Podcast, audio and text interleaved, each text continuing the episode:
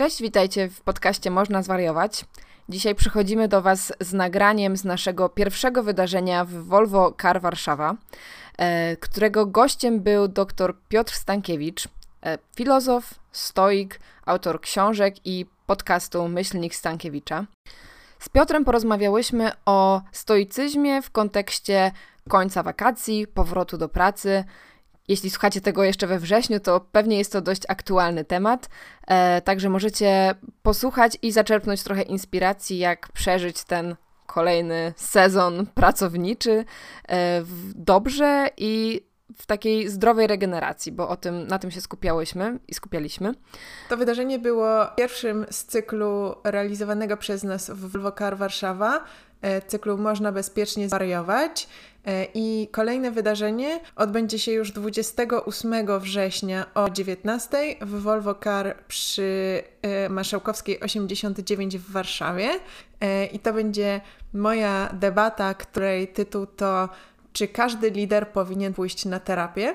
A moimi gośćmi będą Asia Chmura, e, która jest psycholożką, e, która pracuje e, według Dare to Lead Brené Brown, Marek Ostrowski, który jest CEO Prosomy i Paweł Chrzan, który jest CEO Wellbe, czyli dwóch startupów e, zajmujących się zdrowiem psychicznym w różnych ujęciach.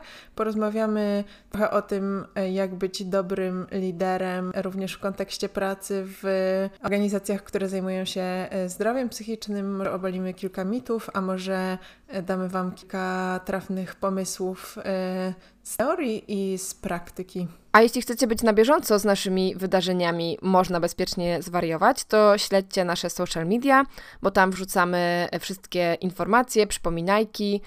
Będzie też wydarzenie na Facebooku, do którego możecie się zapisać, żeby mieć wszystko na bieżąco. Jak zawsze dziękujemy bardzo wszystkim osobom wspierającym Fundację Można Zwariować na Patronite, a są to Emilia, Maciej, Filip Pęziński, Paweł, Anita, Malwina, Laura, Zofia, Kuba Barankiewicz, Karolina, Konrad, Maja i Tobiasz. Jeśli chcecie dołączyć do tego grona, e, link znajdziecie w opisie do tego odcinka. A teraz przechodzimy już do naszej rozmowy z doktorem Piotrem Stankiewiczem.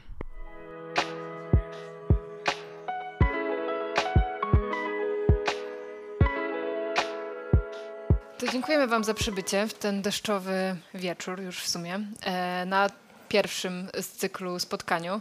E, I na tego pierwszego spotkania zaprosiłyśmy e, Piotra Stankiewicza, filozofa zajmującego się też głównie filozofią stoicką, ponieważ wydawało mi się, że ta filozofia ma bardzo dużo wspólnego też z tym, co, czy, czym my się zajmujemy, ale też tym, czym ja się zajmuję, czyli psychoterapią poznawczo-behawioralną konkretnie. E, I nie miałyśmy jeszcze okazji z takiej filozoficznej bardziej strony podyskutować o tych tematach, o których zwykle dyskutujemy, czyli o zdrowiu psychicznym, więc to będzie takie fajne odświeżenie, mam, mamy nadzieję, dla Was.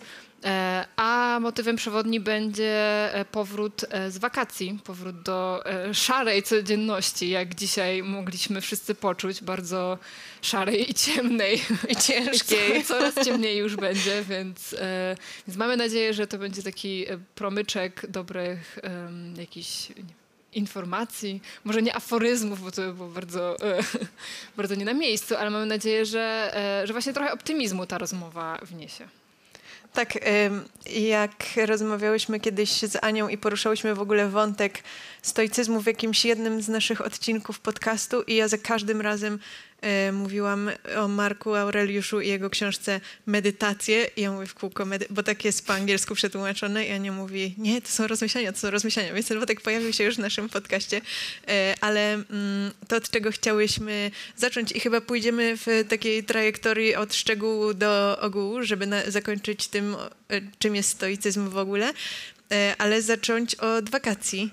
E, I o tym, e, ja sama byłam ostatnio na wakacjach, a nie, nie byłam jeszcze taką, wiesz, dużą osobą wakacje, wakacyjną. Zabrałam na wakacje komputer i później słucham twojego podcastu i wiem, że ty nie zabierasz na wakacje komputera, więc już wiem, że zrobiłam źle.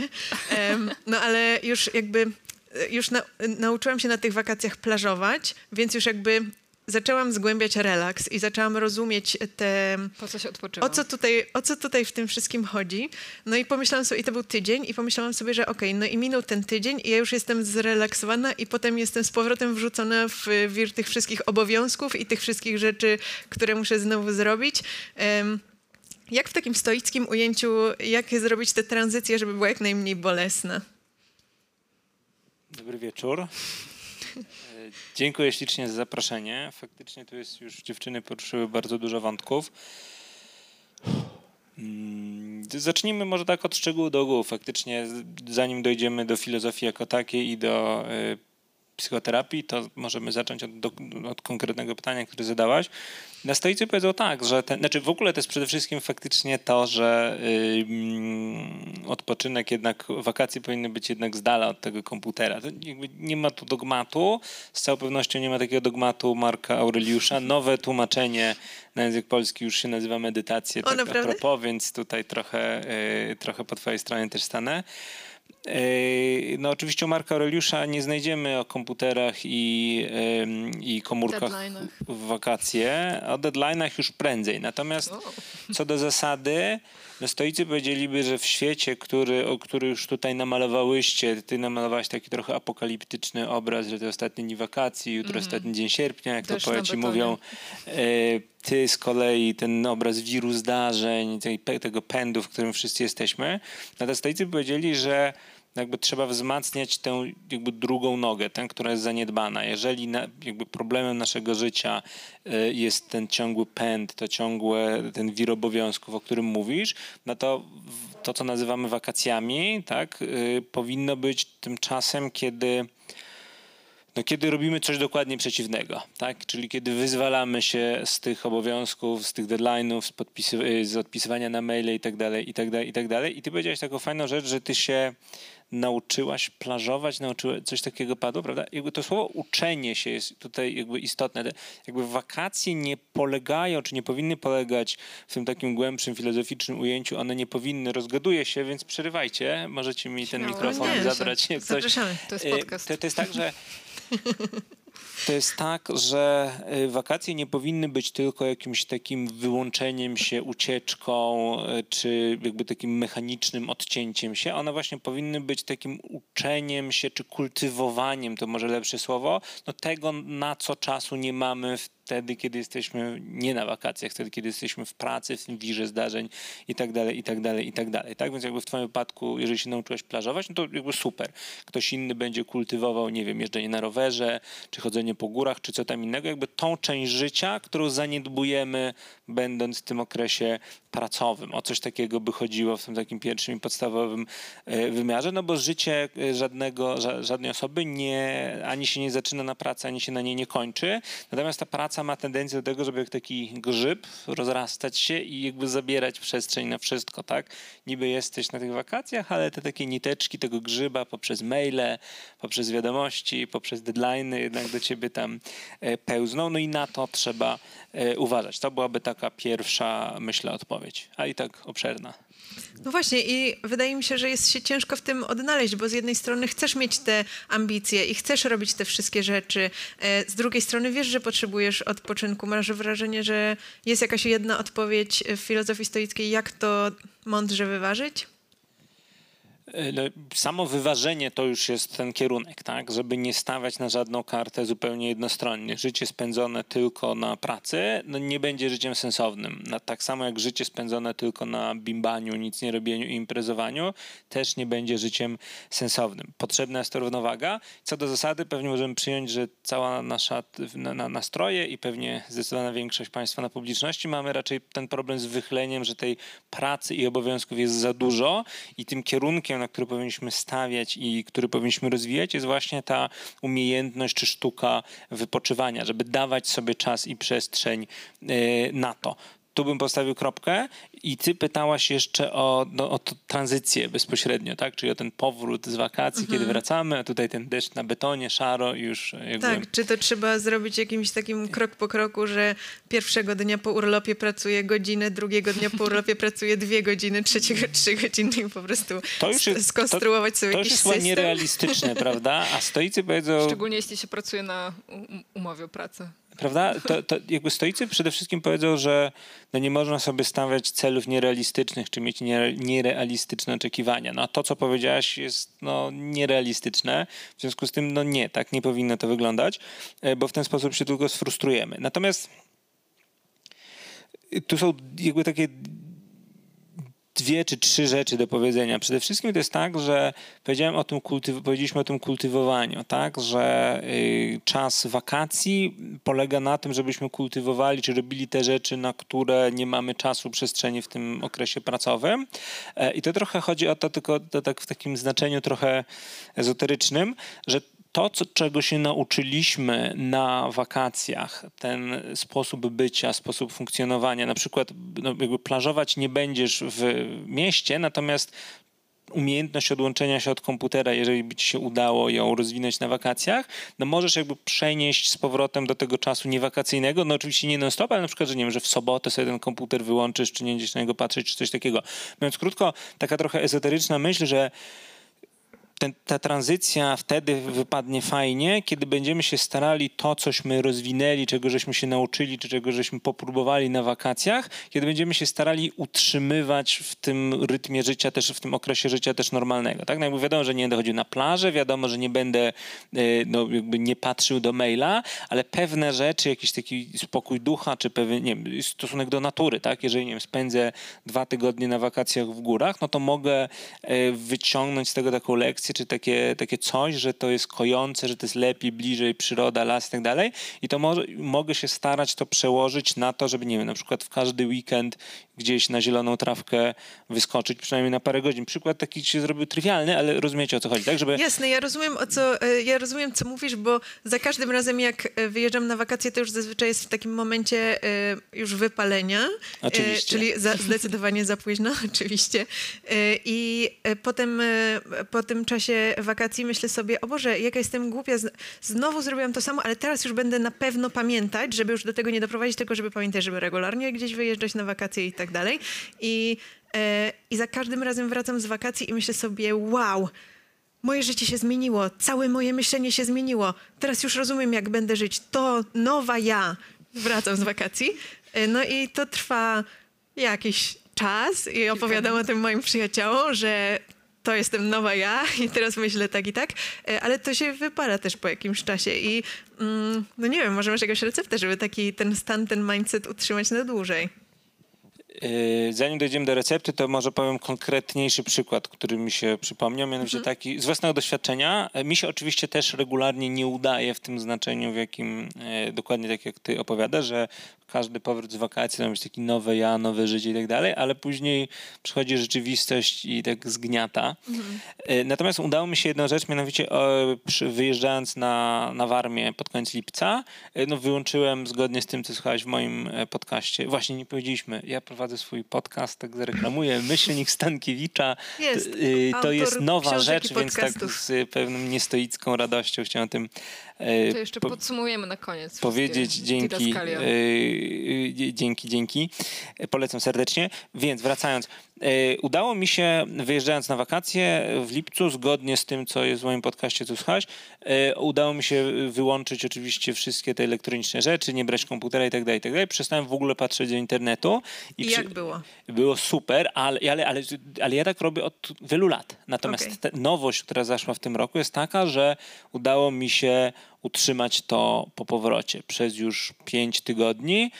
Redukcja, oczywiście patrzę do internetu i patrzę do internetu oczywiście, natomiast śledzę media społecznościowe jednak nieporównanie mniej. Tu udało się tę taką skokową zmianę zrobić i tu mogę wam powiedzieć, że zmiana w takim ogólnym samopoczuciu i spokoju ducha, czy jak to tam nazwać, gdyby była jakaś aplikacja, którą się wkłada do głowy, ja nie wierzę za bardzo w takie rzeczy, ale gdyby, była, gdyby była tak, w jakiejś tam wersji już działającej i ona by mierzyła cyfrowo, to tu pierwszy raz w życiu chyba mam wrażenie, że faktycznie po tym odłączeniu się od mediów społecznościowych, znacznej takiej redukcji, naprawdę znacznej, ten poziom życia, samopoczucia, zadowolenia wzrasta znacznie, tak? I to jest bardzo duży tych uzysk z tych wakacji. Natomiast no, recepta no to była któraś próba, tak? Ja zgodnie z tym, co w moim podcaście słyszałaś, no już od wielu, wielu lat robię tak, że staram się w wakacje całkowicie odłączyć, wierząc, że to właśnie polecali stoicy.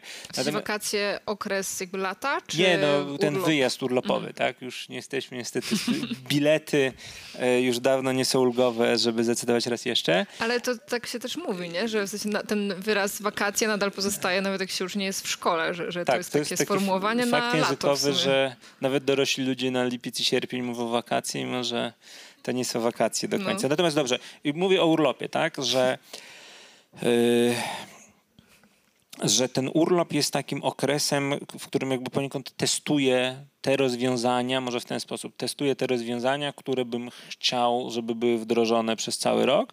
No i to się oczywiście wiele razy nie udaje, ale u mnie w tym roku zaskoczyło i faktycznie to takie przysłowiowe scrollowanie Facebooka, Instagrama, TikToka, tych wszystkich szalonych mediów, no udało się ograniczyć radykalnie. Spowodowało to radykalną poprawę ogólnego samopoczucia, zdrowia psychicznego, jak to tam chcemy nazwać.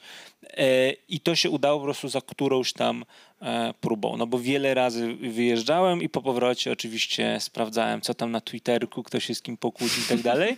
No i wtedy poczucie zadowolenia z życia tak robiło radykalny zjazd w dół. Teraz się udało tego uniknąć. To chyba jeszcze jedną taką rzeczą, którą wyciągnęłam właśnie z twojego podcastu Myślnik Stankiewicza, e, to e, nawet tytuł odcinka był o wyprawach jednodniowych i tak pomyślałam sobie, że to, mm, no dużo się mówi o tym work-life balance i o tym właśnie jak zachować tą równowagę. Też tutaj powiedziałeś, że, e, że w zasadzie warto na urlopie czy takim wyjeździe przetestować sobie coś i zaaplikować potem w tym codziennym właśnie szarym życiu.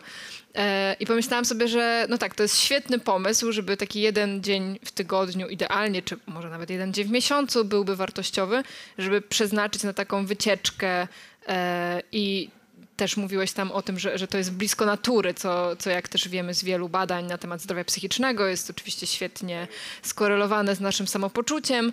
E, no ale zdrowo pojawiła mi się taka myśl, że, że kurde, przecież żyjemy e, w mieście, tak, tutaj pewnie w większości, gdzie oferuje nam to miasto tyle wspaniałych właśnie wydarzeń, eventów, kino, co chwilę są jakieś premiery, co chwilę coś się dzieje. Netflix mówi obejrzyj to, a HBO mówi nie, obejrzyj to. E, a ja I jak tutaj... mówię obejrzyj co innego. No właśnie. E, jak tutaj poświęcić ten jeden dzień w tygodniu czy miesiącu na taką wycieczkę, która też, e, jak zrozumiałam z twojego podcastu, jest czasami po prostu powtarzalna i może taka nie do końca ekscytująca, w takim znaczeniu, że coś tam się dzieje, nie? Albo idziesz w jakieś bardzo nie, niesamowite czas, czasami, miejsce. Czasami chcemy właśnie, żeby się nic nie działo, tak? No ale, ale to tu jest, tu, tu, jest, jest dużo, to... tu jest dużo wątków. Czy tu jest właśnie ta esencja stoicyzmu, że, że to że się nic nie dzieje, jest jakoś nie, z czasem Bardzo żeśmy przeskoczyli, y, że nic się nie dzieje, to nie, jakby ten, ten wniosek to troszkę za daleko chyba. Może tak krok po kroku, od szczegółu do ogółu. Faktycznie jest tak, że jest taka koncepcja, ja nie mówię w swoim podcaście, pisałem jej kiedyś tekst, y, wycieczek czy wypraw jednodniowych, które ja sobie wymyśliłem właśnie usiłując w, na okres niewakacyjny, nieurlopowy, wdrożyć, tak jak żeśmy mówili, pewne zachowania, czy jakby pewne, pewne coś, co można by stosować regularnie, tak? Czyli idea taka, że ra, no opty, optymalnie raz w tygodniu, wiadomo, że nie zawsze się uda w mhm. każdy weekend, żeby pojechać na jakąś wycieczkę do lasu, sobie pochodzić, połazić, spędzić ten czas w, na łonie natury tak zwanym. Tutaj, ponieważ jesteśmy w Warszawie, no to od razu można powiedzieć, że 20 km w tamtą stronę za Państwa plecami jest Puszcza Kampinoska, unikalny na skalę przynajmniej europejską, wielki las, park narodowy, który jest tuż przy samej Warszawie. Nie chcę wchodzić za dużo szczegółów, ale tutaj z metra, z metra centrum do metra Młociny i stamtąd jest autobus chyba 120, który jedzie bezpośrednio na pętlę w Truskawiu, co jest tuż przy, samym, y, tuż przy samej Puszczy Kampinoskiej. Mówiąc krótko, jest w to drugą taki... stronę, jednym metrem na Kabaty jest Las Kabacki Albo zaraz. Jest jest Las Kabacki, tak. Jakby w ogóle to Warszawa jest bardzo dobrze jest tak naprawdę otoczona lasami, skomunikowana z takimi zielonymi y, terytoriami. Dlaczego mówię o tych szczegółach? No dlatego, żeby pokazać, że to jest właśnie takie coś, co można robić, czego ja jestem wielkim entuzjastą i znów uważam, że to jest coś, co nie tylko właśnie badania współczesne mówią, ale też co by starożytni stoicy potwierdzili, no, że ten kontakt z naturą, z żywą przyrodą jest czymś bardzo ważnym. No i taka forma właśnie wyprawy jednodniowej no jest czymś, co można robić no, prawie, że co tydzień, tak? To jest jakby zbudowane na takiej zasadzie, żeby no, nie było tych wymówek, tak? Że no, nie potrzebuję tygodnia urlopu, żeby pojechać do Campinosu, to nie są jakieś Tatry, czy nie wiadomo jakie Himalaje, to nie jest jakiś wielki, ani wielki wydatek, ani wielki, yy, ani bardzo dużo czasu nie, na, na, to nie potrzeba. To jest coś, co można robić łatwo. No wiadomo, że psychologia człowieka działa tak, że jak coś mogę robić łatwo, no to jest większe prawdopodobieństwo, że będę, nie, nie, no to jest większe prawdopodobieństwo niż, że, że to będę robił robił, bo jeżeli to będzie rzecz duża, no to super, można gdzieś pojechać, zrobić jakąś wielką wyprawę, zrobić zdjęcie na Instagrama i później przez następny mhm. rok o tym opowiadać, no ale to będzie raz na rok, tak? A wycieczki takie jednodniowe można robić regularnie. Tak, ja już poszłam od razu tym tokiem myślenia, że powtarzanie tego już jest trudniejsze, nie? Niż to Tak, dokładnie, dokładnie o to chodzi. Y, natomiast z tym y, się trochę zagalopowaliśmy, że to jest powtarzalne w jakimś negatywnym sensie, tak? To znaczy, no wiesz, jest to kwestia trochę wyboru, czy wolę spędzić sobotę oglądając nowości na Netflixie, czy wolę sobie pojechać mhm. do lasu i przyczyścić głowę. To jest trochę tak, że no jakby obie te rzeczy są wartościowe i obie te rzeczy są ciekawe. No po prostu chodzi o zachowanie pewnej równowagi między nimi. No i znów co do zasady, jako ludzie miejscy w wieku w pierwszej ćwiartce czy na ćwierć metku wieku XXI, no mamy raczej tendencję do tego, żeby był nadmiar tego Netflixa, mhm. tych premier, imprez, o których mówiłaś wcześniej, a deficyt tego czasu spędzonego e, no, pod gołym niebem na łonie natury, który tutaj bym e, jakby akcentował, no w duchu tego, co powiedzieliśmy, tak? no, że stoicy powiedzą, no chcesz mieć ten work-life balance, czy jak to tam, czy jak to tam nazwiesz, no kładź akcent, dbaj o to, co jest zaniedbane, o tą część, którą na co dzień y, która na co dzień jest niedopieszczona. O. No właśnie powiedziałeś o kontakcie z naturą, a mógłbyś powiedzieć więcej o tych takich um, stoickich rytuałach, e, które mogą mieć pozytywny wpływ na naszą codzienność? E, tak, ale to już jakby odchodzimy od tematu wakacji. To już będzie taki. Um, Chyba, że, że, masz jeszcze jakąś top złotą myśl na temat wakacji. Nie, no na temat wakacji na pewno to, to, top, top złotą myślą jest to, żeby wyłączyć ten komputer i wyłączyć telefon to jest, to jakby nadmieniliśmy już o tym w kontekście tego, że tobie się to nie udaje, natomiast ja to faktycznie, to jest taka rzecz, którą praktykuję. Pracuję nad tym. O, lepsza, lepsza manifestacja. Y, I to jest coś, co faktycznie robię od wielu lat y, i to jest coś, co faktycznie uważam, że daje ogromnie dużo. To znaczy jakość, jakby też nie, no nie jest dogmat, nie jest tak, że zmuszam i że zaraz ci zabiorę ten telefon, żebyś sobie mogła odpocząć. Natomiast faktycznie tu widzę z własnego bezpośredniego doświadczenia, że robiąc to przez lat szereg, widzę, że ta jakość tego odpoczynku no jest nieporównanie wyższa. I to jest w ogóle tak, że jak się wiesz, jak nie masz tego telefonu, nie, nie zaglądasz do internetu, to w momencie, jak widzisz, że jesteś tam tym jeziorem czy gdzieś i widzisz, że ktoś siedzi w tym telefonie i coś tam robi, no to masz wrażenie, aż jakieś takie kuriozalności, tak? Widzisz, nie, nie, że to jest to, dziwne. To nie Widzisz, jestem to jest... ja, to nie, to nie są moje wakacje. Nie, to... Moje wakacje są po prostu, ja po prostu wyjścia. jestem przyzwyczajona do tego, że często muszę być w, zaraz w innym miejscu i dowiaduję się o tym z wyprzedzeniem 24 godziny, więc muszę mieć ze sobą komputer, bo być może zaraz wyląduję w jeszcze innym kraju i w jeszcze innym kraju. To jest kwestia przyzwyczajenia, no ale um, no, muszę mieć ze sobą komputer racjonalizacja jest y, głęboka i poważna. Nie będę się z nią, nie będę się, się z nią wspierał. To jest temat granic. Przechodząc A może do, to jest po prostu przechodząc do, jakby z, Kończąc tą myśl jakby z mojego doświadczenia.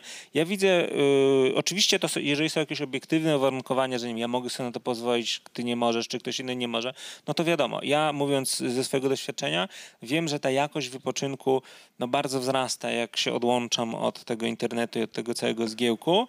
Y, I wiem też, że jakby to, to też prędkość jaką ten człowiek zaczyna wypoczywać. Tak? W momencie, jeżeli ja wiem, że już żadne telefony, żadne, żadne maile mnie nie dosięgną, no to w zasadzie mogę jeszcze nie dojechać nad jezioro, a już mój umysł tam jest. Tak? I po trzecie i ostatnie, trzecie, jeżeli dobrze liczę, y, to też człowiek się tego uczy z czasem, tak? To znaczy, jeżeli ty całe życie zawodowe zawsze miałeś komputer, żeby być na 24H, wyciągnięcie ręki, to tobie się nie uda pewnie, wiesz, za pierwszym, czy drugim, czy czwartym razem tego komputera nie brać. E, no u mnie to przyszło z czasem, tak? Znaczy, ja widzę, że rok po roku to jest coraz łatwiejsze, bo już po prostu jestem przyzwyczajony, że to robię w ten sposób. No, ale tak jak mówię, to nie jest wbrew jakby tutaj naszej, yy, wbrew naszej tutaj opozycji, to nie jest żaden dogmat, to jest po prostu moje takie doświadczenie. Jeżeli chodzi o stoickie rytuały w ogóle, no to jest ich, jest ich trochę i z mojej perspektywy, no ten słynny yy, i znany wam zapewne podział na rzeczy zależne i niezależne. Yy, mówiąc w skrócie dla tych, którzy może nie mieli okazji, E, stoicy powiedzą, że e, co nie jest jakieś może bardzo zaskakujące, że wszystko, co się dzieje na świecie, się dzieli na to, co od nas zależy, na to, co, co od nas zależy w 100%, w 100% w całości i całą resztę. I powinniśmy się skupić na tym, co jest od nas zależne w 100%. To jest ta y, wielka dychotomia, złota zasada, czy jak, jak ją tam nazwać. No I to jest taki pewien rodzaj ceremoniału, który można na różne sposoby stosować. Można sobie to wypisywać na kartce, można jakby tak in abstracto. Można też zmagając się z jakimś problemem, to jest trochę coś, co ja e, robię, że jeżeli, głównie to już robię w głowie, bo też w wyniku praktyki wiem, jak to działa, e, jeżeli, że na przykład stykam się z jakimś problemem, wyzwaniem, czy nie wiem, jak coś zrobić, no to zastanawiam się, e, Epiktet to nazywa, Epiktet to mówi tak, że każda rzecz ma dwa uchwyty i za jedną możesz, to jeden ten uchwyt należy do ciebie i możesz podnieść za ten uchwyt, drugi nie należy do ciebie nie możesz podnieść, no i zawsze się zastanów, który uchwyt jest który, gdzie jest ten uchwyt, za który możesz złapać, no i oczywiście złap za ten, który od ciebie zależy. I jakby przykrawanie tego myślenia do problemu danego, to jest bardzo fajnie działająca technika i też w takim wymiarze czasowym, tak, że mam zaplanowany, nie wiem, dzień, tydzień, tu są określone zadania. Pytanie, co mogę, co w tym jest takiego, co ode mnie zależy, od której strony do tego e, podejść. I ten mechanizm na różne sposoby fajnie działa. To ja chciałam pociągnąć ten temat rzeczy zależnych i niezależnych, bo jak już jesteśmy przy tym końcu wakacji, początku pracy, to wydaje mi się, że też um, wiele osób może odczuwać bezradność y, w, na jakimś etapie swojej kariery, pracy czy, czy w jakichś konkretnych przykładach. E, I, I te rzeczy zależne i niezależne też e, myślę, że warto znać i to tak nawet właśnie też te, terapeutycznie pewnie jakoś bym to inaczej nazwała swoim językiem, ale, ale to jest bardzo duża wartość, żeby dowiedzieć się faktycznie, co od nas zależy, a co nie. I jeśli faktycznie dużo rzeczy nie zależy, no to może też jest taki wartościowy sygnał, że, że coś jest nie tak w takim razie. Ale jakbyś mógł tak po kolei opowiedzieć o tym właśnie, mm, jakie to są te rzeczy zależne od nas, bo rozumiem, że na nich właśnie powinniśmy się skupiać y, i sobie dalej To możemy zrobić tak, że ja wyrzucę z siebie taką shortlistę rzeczy od nas zależnych, mm. a ty powiesz, jak to wygląda z terapeutycznej Spróbuję. perspektywy. No więc stoicy powiedzieliby, że zależą od nas wartości, które staramy się wyznawać, cele, które sobie stawiamy, kierunek, w którym staramy się rozwijać nasz charakter, e, nasze, mm, sposób, nasze reakcje, sposób, w jaki staramy się reagować na wydarzenia i na to, co się dzieje oraz tak najbardziej ogólnie e, nasze, mówiąc Markiem Roliuszem,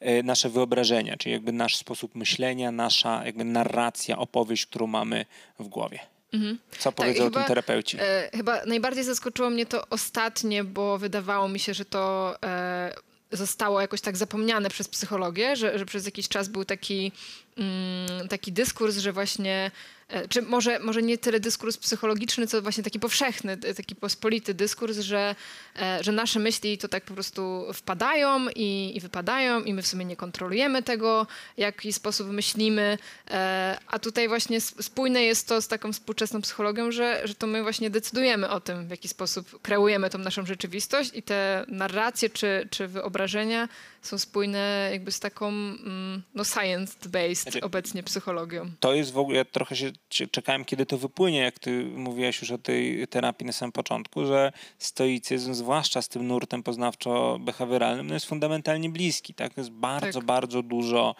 e, wspólnych punktów i z punktu widzenia oczywiście stoika to jest miłe, że to, co Marek Aureliusz i inni wymyślili te 2000 lat temu, no dzisiaj się okazuje, że nauka potwierdza i to jest wszystko science-based, więc tu jest bardzo dużo e, wspólnego, e, myślę, jakby bardzo dużo wspólnego podejścia.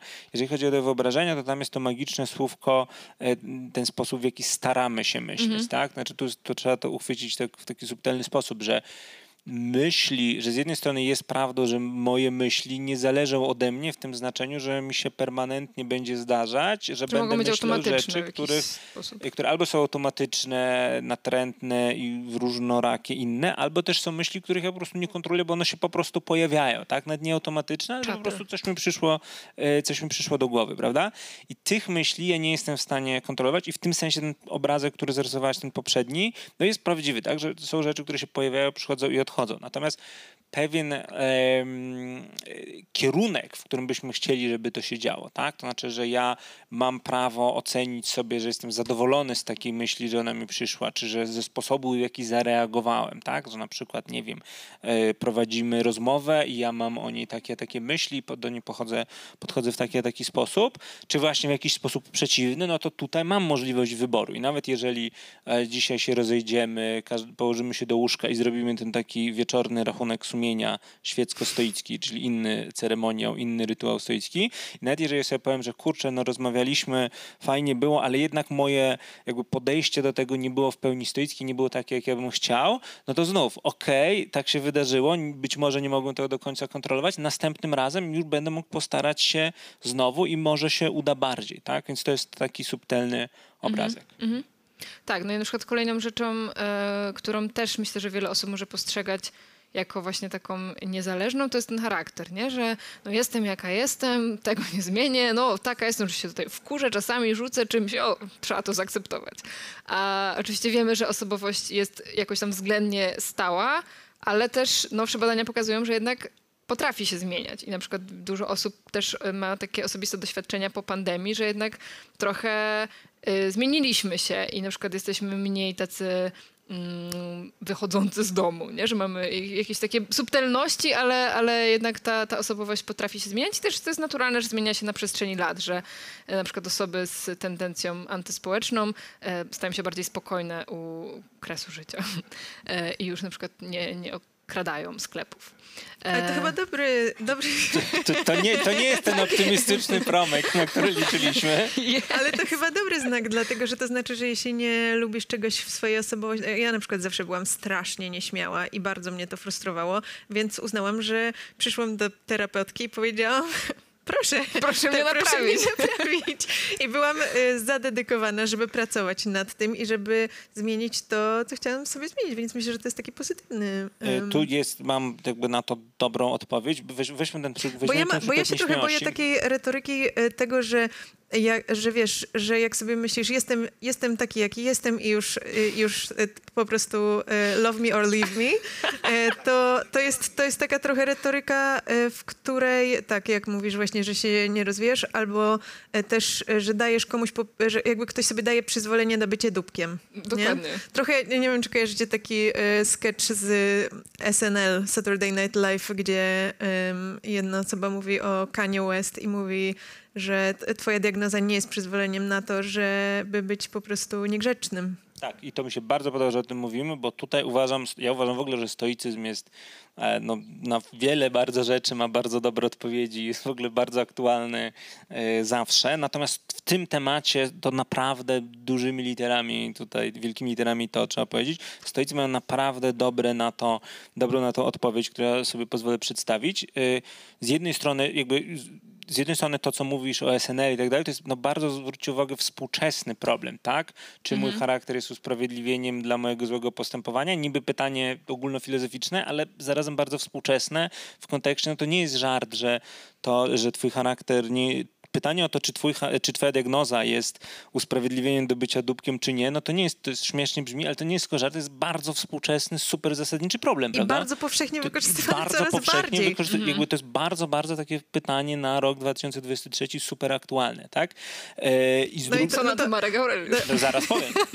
Że co na to Marek Aureliusz, ale jeszcze to, to, to kończę, jaka była y, kontynuacja tego w, w, w, SNL. On mówi, że gdyby, bo, bo to chodziło o to, że Kanye West nie bierze leków, no nie, na tam dwubiegunówkę. I on mówi, gdybym wsiadł do samolotu i, e, i pilot by nagle powiedział, witam pasażerów, e, nie, nie, nie wiem, mam dwubiegunówkę, nie biorę leków, to jestem prawdziwy ja, który teraz będzie pilotował ten samolot, no to on by wysiadł. Dokładnie. No bo to chodzi o to, że to jestem ten prawdziwy ja, no nie?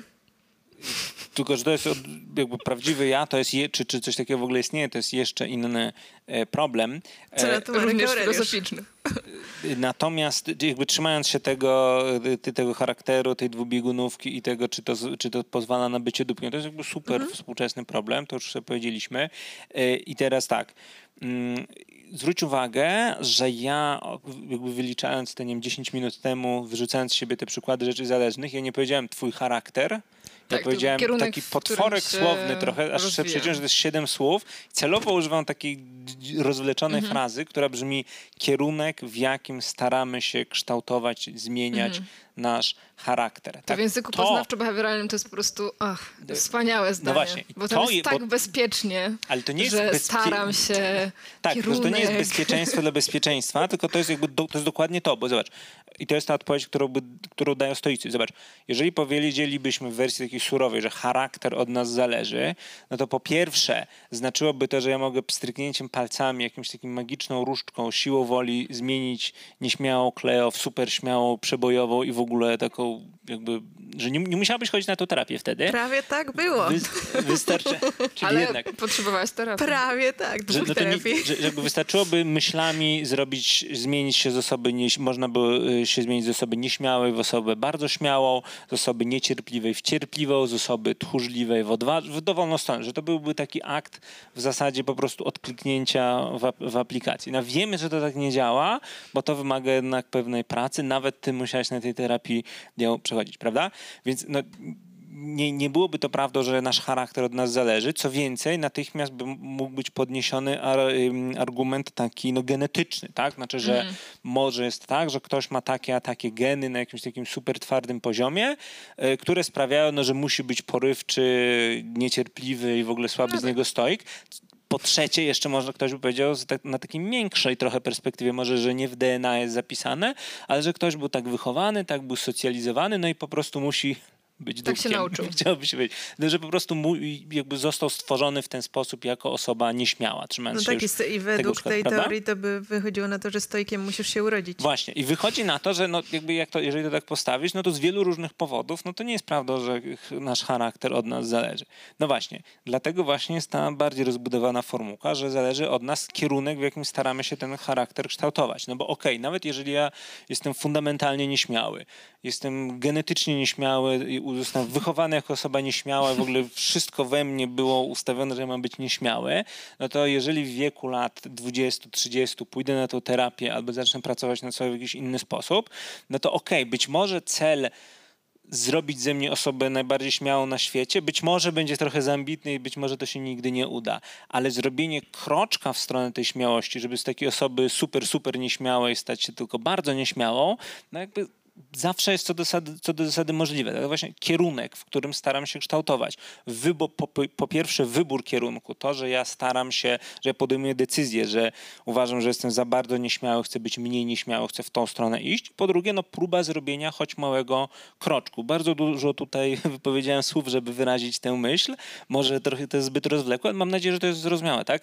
E, I jakby i dla was, i dla, i dla państwa, i dla, i dla słuchaczy, że starać się stać osobą odrobinę mniej nieśmiałą, zawsze mogę. Okej, okay, być może nie, nie będzie ze mnie super ekstrawertyk, okej, okay, być może jakby nie uda się za dużo przejść, ale choć troszeczkę, no to zawsze będzie w mojej, spróbować zrobić to choć troszeczkę, zawsze będzie to w mojej mocy. No i to jest po pierwsze fundamentalnie uwalniające jako takie, bo jest właśnie, tak jak Aniu powiedziałeś, takim bezpiecznym stwierdzeniem, ten kierunek, w którym chcę kształtować mój charakter.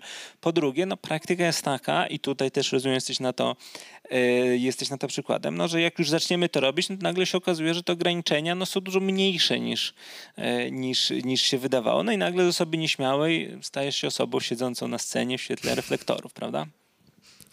Prawda. To ja. Ale to jeszcze wracając e, do tej bezradności, nie? bo e, zaczęłam ten wątek, e, znaczy chciałam, żebyś rozwinął te, też te zależne, niezależne i też gdzieś tam w twoim podcaście wysłuchałam, że i bardzo mi się to spodobało, że, mm, że te rzeczy, które są od nas zależne, to są właśnie nie dość, że są tak fajnie doprecyzowane, że to nie jest taki e, właśnie, że ten charakter, to, tylko ten kierunek, e, a że reszta rzeczy, to nie znaczy, że są zupełnie niezależne od nas, tylko że tam też jest stopniowanie, nie? że tam też są te odcienie szarości. No i teraz powiedzmy, że e, jak, jak, jak szukać tych odcieni szarości po stoicku? E, no to tutaj muszę trochę sprostować, bo właśnie chodzi o to, żeby ich nie szukać, tak? To znaczy chodzi o to, okay. że stoicy mówią, że jakby te, miałaś jakby stuprocentową rację stoicką w tym pierwszym zdaniu, w tym jakby pierwszej części tej mm. wypowiedzi. Chodzi o to, że tak, jest ten zbiór rzeczy całkowicie od nas zależnych, mm -hmm. stuprocentowo, poza nim jest taki ocean rzeczy, które, ok, w których można stopniować, że są mniej, bardziej zależne, coś jest zależne częściowo, coś jest zależne, w ogóle nie jest zależne, tak jak pogoda i tak dalej, i tak dalej. Mhm. Natomiast stoicy powiedzą, żeby w tym sensie jakby nie skupiać się na tych odcieniach szarości, żeby skoncentrować się tylko na tym, co zależy od nas w 100%. Tak? Że jeżeli jakieś rzeczy są choć trochę niezależne, to już nie musimy w to wnikać. Tak? To możemy okay. jakby odgrodzić się od nich i skupić się na tych, które y, są stuprocentowo w naszej kontroli. To o to chodzi. To jest inny trochę, a propos, to jest inny potworek słowny, mianowicie ta dychotomia kontroli tak zwana, y, którą w największym skrócie się mówi rzeczy zależne i niezależne. Tak? No tak naprawdę to są rzeczy zależne od nas w 100%, kontra cała reszta. Tak? Mhm. Brzmi bardziej rozwleka, ale to jest już precyzyjniejsze, bo stoicy nie mówią tak naprawdę skup się na tym, co od ciebie zależy, no bo wtedy zaraz trzeba pytać, a co zależy, w jakim stopniu itd., tak itd. Tak, tak naprawdę oni mówią skup się na tym, co zależy od ciebie w 100% tak? Skup się na tych rzeczach, gdzie nie musisz jakby zastanawiać, które są tylko twoje, gdzie nie musisz się zastanawiać, czy to zależy w 50 czy 90%, gdzie nie musisz jakby czekać na jakiś zewnętrzny podpis, że ktoś musi potwierdzić, że to ma być takie, gdzie jakby ten los, wydarzenia zewnętrzne nie mają żadnej szczeliny, którą mogą się wśliznąć, tak? Decyzja o tym, trzymając się przykładu, w którą stronę chce kształtować siebie samego, swój charakter, e, czy chce być iść w stronę czy chcę swoją nieśmiałość zwiększać czy zmniejszać, no to jest decyzja tylko moja. Nikt za mnie jej nie podejmie i ja też nie muszę nikogo pytać mhm. o zdanie. Okay, to w, w terapii robimy czasami takie ćwiczenie, gdzie wypisujemy różne potencjalne przyczyny albo jakiegoś wydarzenia, albo no, no do różnych e, trudności można to stosować. Natomiast celem jest stworzenie takiej listy i procentowe przypisanie właśnie mm, wa wartości czy zależności i później umieszczenie tego na wykresie kołowym. I to może być na przykład takie zobrazowanie, jaki właśnie ja mam wpływ na jakąś sytuację, albo od czego zależało, że nie wiem, spóźniłam się na samolot, nie? E, I oczywiście to jest mm, jakby ćwiczenie, które pewnie jest tam nieskończone i można je tam wymyślać i szukać jakichś tam połówek procentów i tak dalej. E, no ale to jest takie, takie ćwiczeniowe i takie, ma to tam nawet graficznie ci zobrazować, że właśnie na, na coś masz kontrolę, wpływ, e, na coś nie. I zastanawiam się, jak w ujęciu takiej filozofii stoickiej wygląda rozkminianie tego. Czy to właśnie jest taki proces myślowy, czy też jakiś, jakaś forma rozpisywania sobie takich... Czy to się nigdy nie kończy? Znaczy chodzi mi już o takie techniczne podejście, nie? Czyli tak, Dobra, to to techniczne zaraz, bo jakby powiedziałeś o dwóch no. rzeczach, bo jest jeszcze kwestia ten wykres, tak? Bardzo fajnie i Marek Aureliusz jakby się tu nam zmaterializował na tej sesji, no to powiedział, że okej, okay, ładny wykres, to teraz skoncentruj się na tym, przy czym napisałeś 100%. Mhm. Albo, żeby jakby precyzyjniej... 100% to jest cały wykres. Nie, nie, 100% tego... Aha, bo to jest jakby podział, bo myślałem, że to jest... Tam okay, są, ka każda dobra. część to jest jakby jakaś y, kawałek tortu, to, to, to jest jedna rzecz. Marek nie? Aureliusz powiedział... Y, jakby rozum, świat, samą siebie i jakby myśl o sobie poprzez te rzeczy, które zależą od ciebie w całości, mhm. tak? Że to poprzez nie masz uchwytywać rzeczywistość, tak? Mhm. A propos tej sesji. To raz. Dwa, te, te techniczne rzeczy.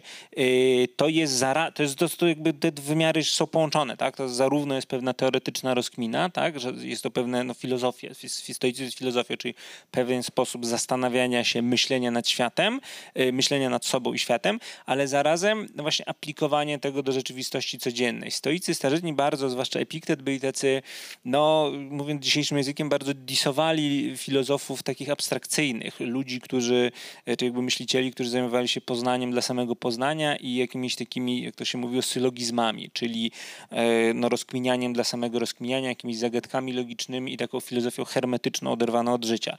Filozofia, w ogóle filozofia starożytna była dużo bardziej praktyczna, dużo bardziej, dużo bardziej była taką postawą zabawą życiową, a nie tylko zabawą intelektualną. My dzisiaj kojarzymy filozofię trochę za bardzo z uniwersytetami i właśnie z pisaniem jakichś długich, grubych książek, których nikt nie rozumie. W starożytności, zwłaszcza u stoików, też u epikurejczyków, no to była pewna postawa życiowa, którą należy stosować. I parę tych ceremoniałów już żeśmy sobie powiedzieli. Ten yy, wieczorny, no w cudzysłowie, rachunek sumienia też jest fajnym ćwiczeniem.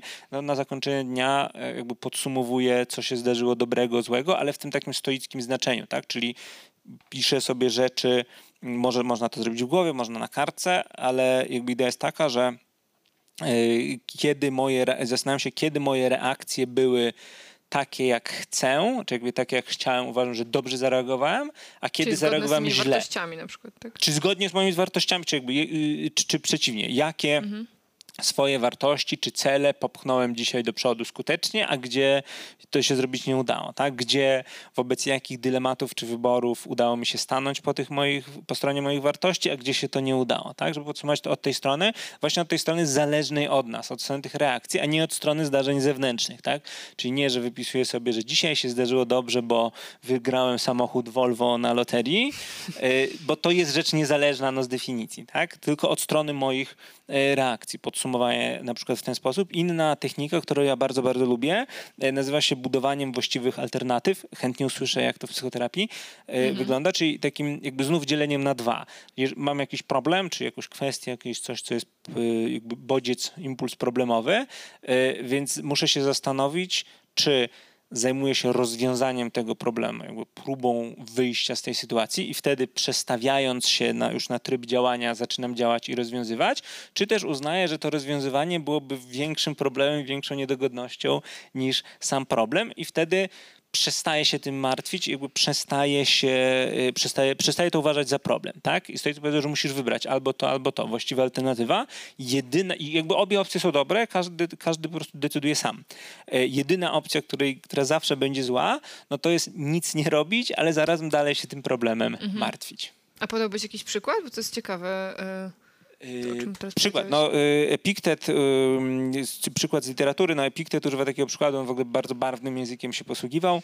E, Epiktet, starożytny filozof, stoik, y, jeden z no, najsłynniejszych reprezentantów szkoły stoickiej, e, mówił, że jeżeli mieszkasz w zadymionej chacie, no to albo wyjdź z niej, bo drzwi stoją zawsze otworem i można wyjść już tego dymu nie czuć, no ale jeżeli nie wychodzisz, no to nie narzekaj, że jest zadymiona. Tak? Taki brutalny, dosadny, yy, dosadny przykład yy, z życia mm, takiego codziennego. to jest y, retoryka, którą ja której ja często używam i na którą ludzie się złoszczą bardzo. Dobra, a to teraz pytanie do ciebie. Złoszczą się, bo? No bo to oznacza, że musisz Coś zmienić, zrobić. a jeśli y, chcesz narzekać na sytuację i nie chcesz nic robić, to y, wiesz, Ale to też musisz- sobie pasuje trochę do tego syndromu gotującej ludzie się nie żaby. lubią tego słu- słuchać. No Nie musisz zmienić albo rzeczy. swoje, musisz, musisz albo zacząć starać się zmieniać coś w świecie zewnętrznym, tak? Albo zmienić myślenie w sobie, tak? I trudno powiedzieć, która Dokładnie. czasami, prawda? E, słuchaj, przykład z... Ale przepraszam, bo y, Ania właśnie powiedziała, że miałyśmy taki odcinek o podcastu o Syndromie czymś, co się się nazywa y, Paradoks regionu beta, a nazwałyśmy go jak? Nie pamiętam. Pa, pa, syndromem gotującej się żaby. Y, No, po, powszechnie się mówi o tym właśnie jako ta gotująca się żaba, tak? Czyli jeśli wrzucisz żabę do wrzącej wody, no to ona się, ona umrze, Nie, y, tak. bo się ugotuje, a jak wrzucisz żabę do zimnej wody i zaczniesz podgrzewać ten garnek, no to ta żaba nie wie, kiedy się ugotuje, bo, bo ta woda po prostu stopniowo się podgrzewa. No i tak pe- pewnie z tym dymem można było powiedzieć, że ten dym się jakoś tam powoli zaczyna gromadzić i ktoś go nie wyczuł, a jeśli nagle pojawi się dużo dymu z jakiejś takiej, nie wiem, maszyny produkującej dym, no to od razu zauważasz, że, że coś jest nie tak i nie wiem, gasisz To ten jest pożar. bardzo fajny przykład, chociaż tylko mam wrażenie, że to już jest inny, inne zagadnienie, że przeskoczyliśmy trochę do innego zagadnienia, ale, ale, ale ono być może jest nawet fajniejsze, bo ono poka- jakby, jakby jeszcze lepiej coś pokazuje, bo to pokazuje, że właśnie jak ważne jest to, co nazwaliśmy tymi wyobrażeniami, tym sposobem myślenia, Mhm. to co powiedziałeś, że jest właśnie science-based, że dzisiejsza, e, dzisiejsza psychologia mocno na tym się koncentruje, że bardzo, wyobraź sobie, że jesteś tą żabą gotującą, tak? Jakby coraz bardziej nam dowalają, coś się złego dzieje coraz bardziej, coraz bardziej, coraz, coraz bardziej. W pewnym momencie wiadomo, że będzie zareagować, w którym, no to tylko od ciebie zależy, tak? To zależy od tego, jaką sobie zbudujemy wewnętrzną odpowiedź na to, tak? Jak jesteśmy tą żabą, no to w pewnym momencie no jakby, stoicy powiedzą tak, no musisz zareagować, bo inaczej się ugotujesz na śmierć, więc zareaguj w tym momencie, który będzie no mówiąc takim potocznym językiem, zgodny z tymi twoimi wartościami, tak? Znaczy musisz mhm. samemu, sam, samemu sobie to skonstruować, tak? Jakby to pokazuje, że w tym stoicyzmie bardzo ważne tak naprawdę jest autonomia jednostki, tak? To znaczy prawo do decydowania o swoim myśleniu, a co za tym idzie, no o swoich reakcjach na rzeczywistość, która nas otacza. Nie ma żadnego, jak weźmiemy, jak weźmiemy, nie wiem, wszystkie opowieści o wszystkich gotujących się żabach w historii świata, no to tam nie znajdziemy odpowiedzi, że przy temperaturze 71 stopni to już musisz zareagować, bo jeżeli nie, no to później dopiero możesz przy 82, mhm. a później to już, jest, to już jest kapota. No nie, to tak nie działa. Samemu trzeba sobie to zdefiniować i to jest tutaj kluczowa lekcja. No właśnie, to, to jest myślę, że też cenne dopełnienie tego, tej metafory, no bo jeśli nawet odniesiemy to do przykładu pracy, tak, że jeśli nie, nie ma powiedziane, ile razy musi nakrzyczeć na ciebie szef, żebyś się zwolnił. Nie? I jakby jedna osoba zadecyduje tak, że, że się po prostu zwolni po pierwszym razie, bo jest to nie do przyjęcia, a ktoś inny będzie pozwalał sobie na mobbing i nękanie i nie będzie wiedział, kiedy jest ten moment, gdzie się tak, tam przelała do, ta szala goryczy. Ja to celowo tak powiedziałem, żeby to właśnie miało ten taki ogólny, wybu- wy, ogólny wymiar. Powiedziałyście, że ma, nie ma być przykładów politycznych, no więc nie używam przykładów politycznych, ale jakby... Nie, zapraszam. Coś to się wytnie. Nie, dobrze, jakby y, ewidentne jest to, że to zależy od danej jednostki, tak? Tak jak powiedziałaś, czy zareagujemy na pierwszy przypadek mobbingu, czy dopiero na 101, to jest kwestia jednostkowa i stoicy powiedzą, że jakby czy chcemy, czy nie, no ten ciężar odpowiedzialności tutaj wisi na nas, tak? Nie ma żadnego prawa, nie ma żadnego prawa natury, ani nawet prawo o mobbingu, czy to prawo zakazujące mobbingu, no nie mówi, kiedy masz zareagować. To jest zawsze twoja decyzja, no i jakby od tego ciężaru decyzji nie uciekniemy, tak? Mhm. To jest być może taka nieoczywista myśl z punktu widzenia stoicyzmu, natomiast no, tak właśnie jest, tak? Że ty masz tą odpowiedzialność zawsze, że, ty, że ty masz tą odpowiedzialność, tak? Że uciekanie się do jakby odpowiedzi zewnętrznej, zwłaszcza w takich przypadkach, no, które, w których tej odpowiedzi ewidentnie nie ma, no bo prawo o mobbingu chyba zwłaszcza, zwłaszcza w Polsce no, to jest jakieś zupełnie świeżutkie, tak? To nie jest tak, że mhm. możemy otworzyć, nie wiem, Biblię Marka Aureliusza czy cokolwiek i tam będzie napisane, kiedy reagować na bombing. No, nie, to jest coś, co musimy wypracować i zdefiniować sobie sami. No właśnie w tym duchu, o którym tu mówiliśmy, rzeczy zależnych i niezależnych, właściwych alternatyw i tak dalej, i tak dalej. Bardzo mi się spodobało, jak wcześniej powiedziałeś, że gdyby Marek Aureliusz y, nam się to zmaterializowało, to, to coś. Więc zastanawiam się już y, powoli kończąc nasze spotkanie, bardzo szybko minęło, y, ale mm, gdyby Mariusz, gdyby, gdyby Marek Aureliusz nam się to zmaterializował, albo nawet Epiktet, bo o nim, o, o nim częściej wspominasz, to jaki byłby dzisiaj jego lifestyle? No, to jest fundamentalnie trudne pytanie. Ale abstrakcyjne, więc możesz popłynąć. Ja powiem tak, nie, nie chcę nigdzie płynąć. Ja chcę konkretnie.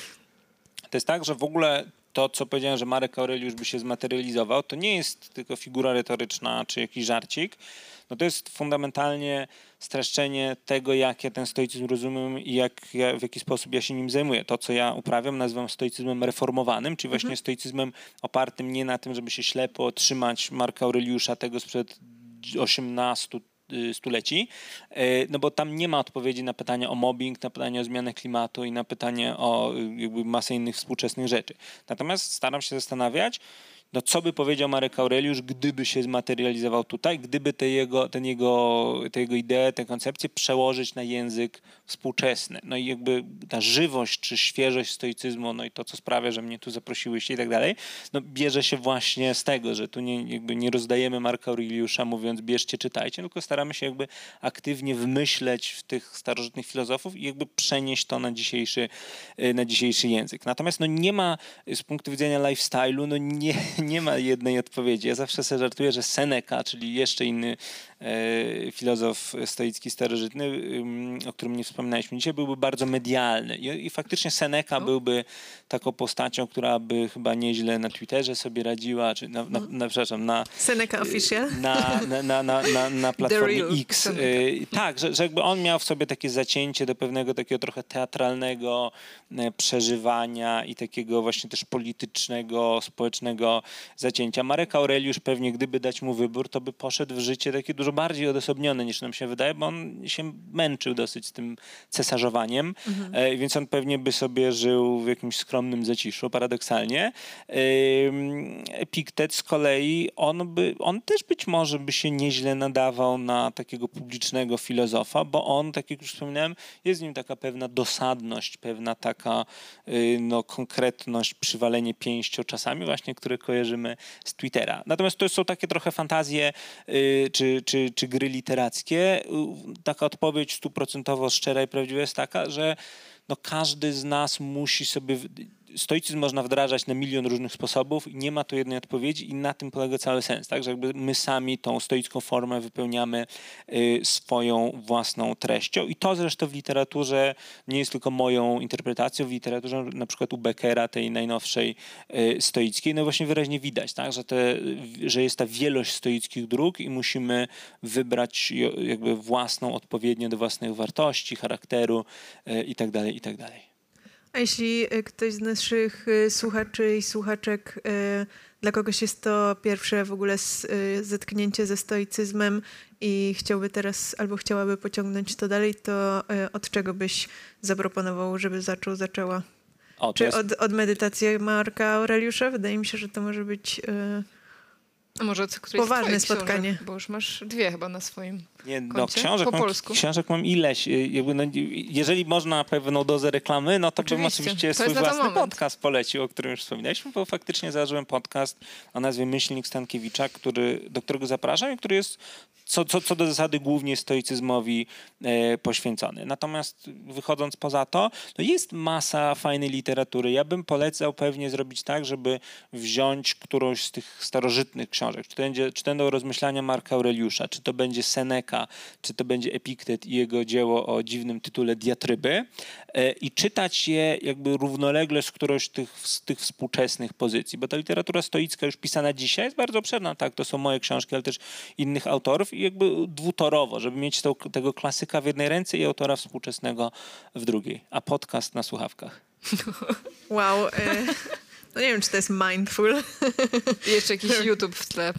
No i pytania o mindful, mindfulness nie było. To jest jeszcze inna rzecz, że o, biorąc, biorąc serio twoją tutaj, twoją, twoją um, uwagę, tak jak stoicyzm jest bardzo bliski w wielu aspektach do y, CBT, tak samo jest w bardzo wielu aspektach bliski mindfulnessowi. Tak? To znaczy ta mhm. idea y, w tej takiej mindfulnessowej medytacji, ta, ta taka zasadnicza, centralna idea, że mamy, musimy się nauczyć patrzeć, jak te myśli przypływają i odpływają, nie oceniając ich, ale też przede wszystkim jakby nie dając się ponieść żadnej z tych myśli, no to przecież jest samo jądro stoicyzmu też, tak? Pytałaś o ceremoniały stoickie. Ja bym tutaj włączył chętnie właśnie taką mindfulnessową medytację jako takie regularne ćwiczenie tego, żeby, żeby przypominać sobie, że nie jesteśmy swoimi własnymi myślami, jesteśmy czymś trochę innym. Nie wiadomo, czym jest to prawdziwe ja, ale na pewno ja nie sprowadzam się do tego ciągu myśli, czasem niespecjalnie mądrych, które mi do głowy przychodzą. W tej sztuce należy się ćwiczyć i tutaj mindfulness bardzo mhm. wiele dobrego i stoickiego ma do zrobienia. W aplikacji Waking Up sama Harrisa są na przykład stoickie e, medytacje. To są w sumie bardziej takie... Mm, no takie bardzo krótkie podcasty, ale gdzieś tam zachęcające do tej takiej właśnie uważności stoickiej, więc to też fajne uzupełnienie. E, to powiedz jeszcze Piotrze na koniec, gdzie cię można znaleźć, śledzić dla naszych słuchaczy i tutaj obecnych i internetowych wkrótce? A wy zastanówcie e, się, czy macie jakieś pytania albo Dokładnie. przemyślenia, to na to znajdziemy moment za chwilę. Więc jak już mówiłem, oczywiście bardzo polecam swój podcast, y, który się nazywa Myślnik Stankiewicza na wszystkich y, tych y, platformach, Spotify'ach i wszędzie indziej.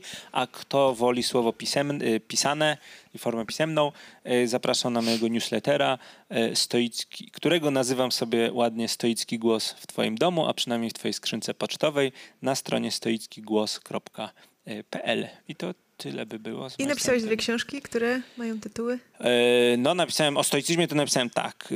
Sztuka życia według stoików, która być może bym polecił faktycznie jako taki dla, dla, dla początkujących, dla zaczynających zupełnie mm, stoików.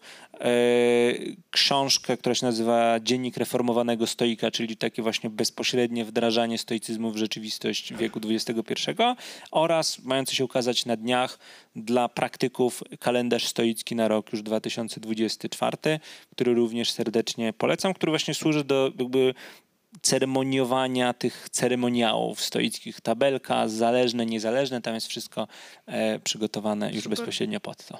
Jeśli nie jesteście z nami na żywo, tylko słuchacie tego jako odcinek podcastu, to wszystko podlinkujemy w opisie do tego odcinka.